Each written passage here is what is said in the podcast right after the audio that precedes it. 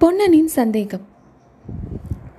பொன்னியாற்றின் வெள்ளத்தின் மீது மற்றொரு நாள் பாலசூரியனின் பொற்கிரணங்கள் படிய நதி பிரவாகமானது தங்கம் முருகி வெள்ளமாய் பெருகுவதைப் போல காட்சி தந்தது. அந்த பிரவாகத்தை குறுக்கே கிழித்து கொண்டும் வைரம் வைடூரியம் முதலிய நவரத்தினங்களை வாரி தெளித்து கொண்டும் பொன்னனுடைய படகு தோணித்துறையிலிருந்து கிளம்பி வசந்த மாலையை நோக்கி செல்லலாயிற்று. படகில் ஜடாமகுடதாரியான சிவனடியார் வீற்றிருந்தார். கரையில் பொன்னனுடைய மனைவி நின்று படகு போகும் திசையை பார்த்து கொண்டிருந்தார் நதியில் படகு போய்கொண்டிருந்த போது பொன்னனுக்கும் சிவனடியாருக்கும் பின்வரும் சம்பாஷணை நடந்தது. பொன்னா கடைசியில் இளவரசருடன் எவ்வளவு பேர்தான் சேர்ந்தார்கள்? என்று சிவனடியார் கேட்டார். அந்த அவமானத்தை ஏன் கேட்கிறீர்கள் சுவாமி? ஆஹா அந்த கடைசி நேரத்தில் மகாராணிக்கு செய்தி சொல்லும்படி மட்டும் இளவரசர் எனக்கு கட்டளையிடாமல் போயிருந்தால்? என்ன செய்து விட்டிருப்பாய் பொன்னா? பல்லவ சைனியத்தை நீ ஒருவனாகவே துவம்சம் செய்திருப்பாயோ? ஆமாம் ஆமாம். நீங்கள் என்னை பரிகாசம் செய்ய வேண்டியதுதான். நானும் கேட்டுக்கொள்ள வேண்டியதுதான். இந்த உயிரை இன்னும் வைத்துக் கொண்டிருக்கிறேன் அல்லவா? ஆனால் சுவாமி எதற்காக நான் உயிரை வைத்துக் கொண்டிருக்கிறேன் தெரியுமா? மகாராணியின் வார்த்தைக்கு கட்டுப்பட்டு உடம்பை சுமக்கிறேன். பொன்னா மகாராணியின் வார்த்தைக்காக மட்டும்தானா? நன்றாக யோசித்துப்பார் வள்ளிக்காக கொஞ்சம் கூட இல்லையா? வள்ளி அப்படிப்பட்டவள் இல்லை சுவாமி. எப்படியாவது உயிரை காப்பாற்றிக் கொண்டால் போதும் என்று நினைக்கிறவள் அவள் அல்ல. வீரபத்ராச்சாரியின் பேத்தி அல்லவா வள்ளி? ஆஹா அந்த கிழவனின் வீரத்தை தான் என்னவென்று சொல்வேன். வீரபத்ர ஆச்சாரி இதில் எப்படி வந்து சேர்ந்தான் பொன்னா? கிழவனார் சண்டை போடும் உத்தேசத்துடனேயே வரவில்லை. என்ன நடக்கிறது என்று தூரத்திலிருந்து பார்த்துதான் கொண்டிருந்தார். ஆனால் அந்த சமயத்தில் இளவரசர் அனாதை போல் நிற்பதை கண்டதும் அவருக்கு ஆவேசம் வந்துவிட்டது. இளவரசருடைய கட்சியில் நின்று போரிடுவதற்கு ஆயிரம் பதினாயிரம் வீரர்கள் வருவார்கள் என்று எதிர்பார்த்து கொண்டிருந்தோம். உண்மையில் வந்து சேர்ந்தவர்கள். என்னை தவிர ஐந்தே பேர்தான். அவர்களும் கிராமங்களிலிருந்து வந்த குடியானவர்கள். திடீரென்று நாலாபுரத்திலிருந்தும் வீரகோஷத்துடன் வந்த பல்லவ வீரர்களை பார்த்ததும் அந்த குடியானவர்கள் கையில் இருந்த கத்திகளை கீழே போட்டுவிட்டு திகைத்து போய் நின்றார்கள். இதையெல்லாம் பார்த்தார் வீரபத்ராச்சாரி. ஒரு பெரிய கர்ஜனை செய்து கொண்டு கண்மூடி திறக்கும் நேரத்தில் இளவரசர் நின்ற இடத்திற்கு வந்துவிட்டார். கீழே கிடந்த கத்திகளில் ஒன்றை எடுத்து சுழற்றத் தொடங்கினார். வீரவேல் வெற்றிவேல் விக்ரம சோழ மகாராஜா வாழ்க என்று அவர் போட்ட சத்தம் நெடுந்தூரத்திற்கு எதிரொலி செய்தது. அடுத்த கணத்தில் பல்லவ வீரர்கள் வந்து எங்களை சூழ்ந்து கொண்டார்கள். அப்போது நடந்த ஆச்சரியத்தை நான் என்னவென்று சொல்வேன் சுவாமி? கிழவனாரின் கைகளில்தான் அவ்வளவு பலம் எப்படி வந்ததோ தெரியவில்லை. கொல்லுப்பட்டறையில் சம்மட்டி அடித்த கையல்லவா வாளை வீசிக்கொண்டு இடசாரி வலசாரியாக சுற்றி சுற்றி வந்தார். தொப்பு தொப்பென்று பல்லவ வீரர்கள் மண்மேல் சாய்ந்தார்கள்.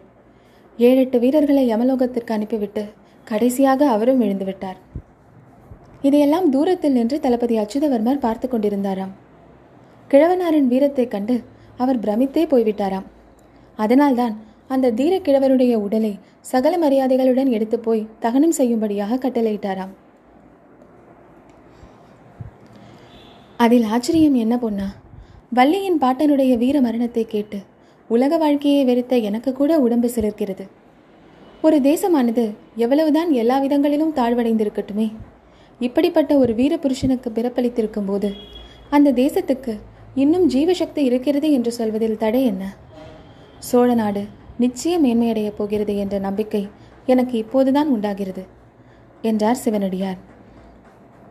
சற்று பொறுத்து அப்புறம் என்ன நடந்தது? என்று கேட்டார். அப்புறம் என்ன இளவரசரும் நானும் கிழவருடைய ஆச்சரியமான பராக்கிரம செயலை பார்த்து கொண்டே திகைத்து நின்றுவிட்டோம். அவர் விழுந்ததும் நாங்கள் இருவரும் ஏக காலத்தில் கதறிக்கொண்டு அவர் விழுந்த திசையை நோக்கி ஓடினோம். உடனே இளவரசரை அநேக பல்லவ வீரர்கள் சூழ்ந்து கொண்டார்கள். நான் வெறி கொண்டவனைப் போல் என் கையில் இருந்த வாளை வீசி போரிட ஆரம்பித்தேன். அப்போது நிறுத்து பொன்னா என்று இளவரசரின் குரல் கேட்டது. குரல் கேட்ட பக்கம் பார்த்தேன். இளவரசரை சங்கிலியால் பிணித்திருந்தார்கள். அவரோ இனிமேல் சண்டையிடுவதில் பிரயோஜனம் இல்லை பொன்னா. எனக்காக நீ ஒரு காரியம் செய்ய வேண்டும். மகாராணியிடம் போய் நடந்ததை சொல். மேற்கொண்டு என்ன நடந்தாலும் என் தந்தையின் பெயருக்கு அவமானம் வரும்படியான காரியம் மட்டும் நான் செய்ய மாட்டேன் என்று சபதம் செய்ததாக தெரியப்படுத்து என்றார். எனக்கு பிரமாதமான ஆத்திரம் வந்தது. மகாராஜா உங்களை பகைவர்களிடம் விட்டுவிட்டு நான் போகவா? என்று கத்திக்கொண்டு என் வாளை வீசினேன். பின்புறம் இருந்து என் மண்டையில் பலமான அடி விழுந்தது. உடனே நினைவு தவறிவிட்டது. அப்புறம் காராகிரகத்திலே தான் கண்ணை விழித்தேன். ஓஹோ காராகிரகத்தில் வேறு இருந்தாயா? பிறகு எப்படி விடுதலை கிடைத்தது? மறுநாளே விடுதலை செய்து விட்டார்கள். இளவரசரை தவிர மற்றவர்களையெல்லாம் மன்னித்து விட்டுவிடும்படி மாமல்ல சக்கரவர்த்தியிடமிருந்து கட்டளை வந்துவிட்டது என்றான் பொன்னன். சக்கரவர்த்தி எவ்வளவு நல்லவர் பார்த்தாயா பொன்னா? உங்கள் இளவரசர் எதற்காக இவ்வளவு பிடிவாதம் பிடிக்க வேண்டும்? அதனால் தானே அவரை சக்கரவர்த்தி தேச பிரஷ்டம் செய்ய நேர்ந்தது? என்றார் சிவனடியார். ஆமாம் நரசிம்ம சக்கரவர்த்தி ரொம்ப நல்லவர்தான். பார்த்திப மகாராஜாவும் விக்ரம இளவரசரும் தான் பொல்லாதவர்கள் என்றான் பொன்னன். பிறகு நான் சக்கரவர்த்தியை பார்த்ததே இல்லை. பார்க்க வேண்டும் என்று ரொம்ப ஆசையாக இருக்கிறது. உரையூருக்கு எப்போதாவது வருவாரா சுவாமி? என்றான். ஆமாம் சீக்கிரத்திலேயே வரப்போகிறார் என்றுதான் பிரஸ்தாபம். ஏது பொன்னா சக்கரவர்த்தியிடம் திடீரென்று உனக்கு அபார பக்தி உண்டாகிவிட்டதை போல் தெரிகிறதே. சண்டையில் செத்து போகவில்லை என்று கவலைப்பட்டாயே. இப்போது பார்த்தாயா உயிரோடு இருந்ததால் தானே உனக்கு சக்கரவர்த்தியை பற்றிய உண்மை தெரிந்து அவரிடம் பக்தி உண்டாகி இருக்கிறது? ஆமாம் சுவாமி சக்கரவர்த்தியிடம் எனக்கு ரொம்ப பக்தி உண்டாகி இருக்கிறது எனக்கு மட்டுமல்ல இதோ என்னுடைய வேலுக்கும் பக்தி உண்டாகி இருக்கிறது என்று சொல்லிக்கொண்டே பொன்னன் படையில் அடியில் கிடந்த வேலை ஒரு கையால் எடுத்தான். இந்த வேலுக்கு சக்கரவர்த்தியிடம் சொல்ல முடியாத பக்தி அவருடைய மார்பை எப்போது தழுவப் போகிறோம் என்று தவம் கிடக்கிறது என்று சொல்லி பொன்னன் சிவனடியாரன் மார்புக்கு நேரே வேலை நீட்டினான். சிவனடியாரன் முகத்தில் அப்போது புன்சிரிப்பு தவிழ்ந்தது. பொன்னா நான் தான் சக்கரவர்த்தி என்று எண்ணிவிட்டாயா என்ன? என்றார். பொன்னனும் வேலை கீழே போட்டான். சுவாமி சக்கரவர்த்தி எவ்வளவுதான் நல்லவராக இருக்கட்டும் மகா வீரராக இருக்கட்டும் தெய்வ அம்சம் உடையவராகவே இருக்கட்டும் அவர் எனக்கு பரமசத்ரு. ஒரு நாள் இல்லாவிட்டால் ஒரு நாள் அவரை நான் நேருக்கு நேர் காண்பேன். அப்போது என்று பொன்னன் பல்லை நரநரவென்று கடித்தான். சிவனடியார் பேச்சை மாற்ற விரும்பியவராய் ஏன் பொன்னா அன்றைய தினம் மாரப்ப பூபதி உங்களுக்கு அருகில் வரவே இல்லையா? என்று கேட்டார். அந்த சண்டாளன் பேச்சை ஏன் எடுக்கிறீர்கள்? அவன் இளவரசரையும் தூண்டிவிட்டுவிட்டு அச்சுதவர்மரிடமும் போய் சகல விவரங்களையும் தெரிவித்து விட்டான். அப்படிப்பட்ட துரோகி அன்றைக்கு ஏன் கிட்ட வரப்போகிறான்? ஆனால் சுவாமி அவனுடைய வஞ்சக பேச்சில் நாங்கள் எல்லோருமே ஏமாந்து விட்டோம். ஆனால் வள்ளி ஒருத்தி மட்டும் பூபதி பொல்லாத வஞ்சகன் அவனை நம்பக்கூடாது என்று சொல்லிக்கொண்டே இருந்தாள். அவள் சொன்னதுதான் கடைசியில் சரியாக போயிற்று என்றான் பொன்னன். வள்ளி ரொம்பவும் புத்திசாலி பொண்ணா சந்தேகமே இல்லை. அவள் ஒரு பெரிய தளபதியின் மனைவியாக இருக்க தகுந்தவள். என்ன சொன்னீர்கள் சுவாமி? வள்ளி ஒரு பெரிய சேனாதிபதியின் மனைவியாக இருக்க தகுந்தவள் என்றேன். நீங்கள் சொன்ன இதே வார்த்தையை இதற்கு முன்னாலும் ஒருவன் சொன்னதுண்டு. அது யார்? மாரப்ப பூபதி தான் அவன் சோழ சேனாதிபதியாக இருந்த காலத்தில் அப்படி சொல்லிக் கொண்டிருந்தான். ஓஹோ. எனக்கு ஒவ்வொரு சமயம் என்ன தோன்றுகிறது தெரியுமா? தாங்கள் கோபித்துக் கொள்ளாமல் இருந்தால் சொல்கிறேன். தாராளமாய் சொல் பொன்னா. நான் சன்னியாசி. ஐம்புலன்களையும் அடக்கி காமக்ரோதங்களை வென்றவன். சுவாமி நீங்கள் கூட மாரப்ப பூபதியின் ஆளோ? அவனுடைய தூண்டுதல் இருந்தால் இப்படி வேஷம் போட்டுக்கொண்டு வஞ்சகம் செய்கிறீர்களோ என்று தோன்றுகிறது. சிவனடியார் கலகலவென்று சிரித்துவிட்டு இதை பற்றி வள்ளியின் அபிப்பிராயம் என்ன? அவளை எப்போதாவது கேட்டாயா? என்றார். வள்ளிக்குத்தான் உங்களிடம் ஒரே பக்தி ஆயிற்றே.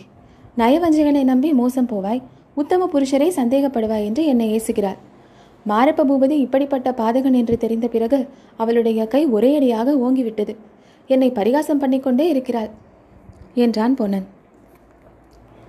நான் தான் சொன்னேனே பொன்னா வள்ளி புத்திசாலி என்று. அவள் புத்திமதியை எப்போதும் கேள். வள்ளி தளபதியின் மனைவியாக இருக்க தகுந்தவள் என்று நான் சொன்னது மாரப்ப பூபதி சொன்ன மாதிரி அல்ல. நீயும் தளபதியாக தகுந்தவன்தான் ஆமாம் யார் கண்டது? விக்ரம மகாராஜா சோழ நாட்டின் சிம்மாசனம் ஏறும்போது ஒருவேளை நான் தளபதியானாலும் ஆவேன். இரண்டும் நடக்கக்கூடியதுதான். ஆஹா இந்த பெரிய பாரத பூமியில் எங்கள் இளவரசருக்கு இருக்க இடமில்லை என்று கப்பலில் ஏற்றி அனுப்பிவிட்டாரே சக்கரவர்த்தி. அவருடைய நெஞ்சு எப்படிப்பட்ட கல் நெஞ்சு? அதை காட்டிலும் ஒரே அடியாக உயிரை வாங்கியிருந்தாலும் பாதகமில்லை. நீ சொல்வது தவறு பொன்னா. உயிர் உள்ள வரையில் எப்படியும் நம்பிக்கைக்கும் இடமுண்டு. ஒரு நாள் இல்லாவிட்டால் ஒரு நாள் நம்முடைய மனோரதங்கள் கண்டிப்பாக நிறைவேறும். நீ வேண்டுமானால் மகாராணியை கேட்டுப்பார். மகன் இந்த மட்டும் உயிரோடு இருக்கிறானே என்று மகாராணிக்கு சந்தோஷமாகத்தான் இருக்கும். அதோ மகாராணி போல் இருக்கிறதே என்று சிவனடியார் வியப்புடன் சொன்னார். அப்போது படகு வசந்த மாளிகை தீவின் கரைக்கு சமீபமாக வந்து கொண்டிருந்தது. கரையில் அருள்மொழி தேவியும் ஒரு தாதியும் வந்து தோணித்துறையின் அருகில் நின்றார்கள். அருள்மொழி தேவி படையிலிருந்த சிவனடியாரை நோக்கி பயபக்தியுடன் கைகூப்பிக் கொண்டு நிற்பதை பொன்னன் பார்த்தான். உடனே சிவனடியாரை நோக்கி சுவாமி ஏதோ நான் தெரியாதனமாக உளறிவிட்டேன். அதையெல்லாம் மன்னிக்க வேண்டும் என்று உண்மையான பச்சாதாபத்துடனும் பக்தியுடனும் கூறினான்.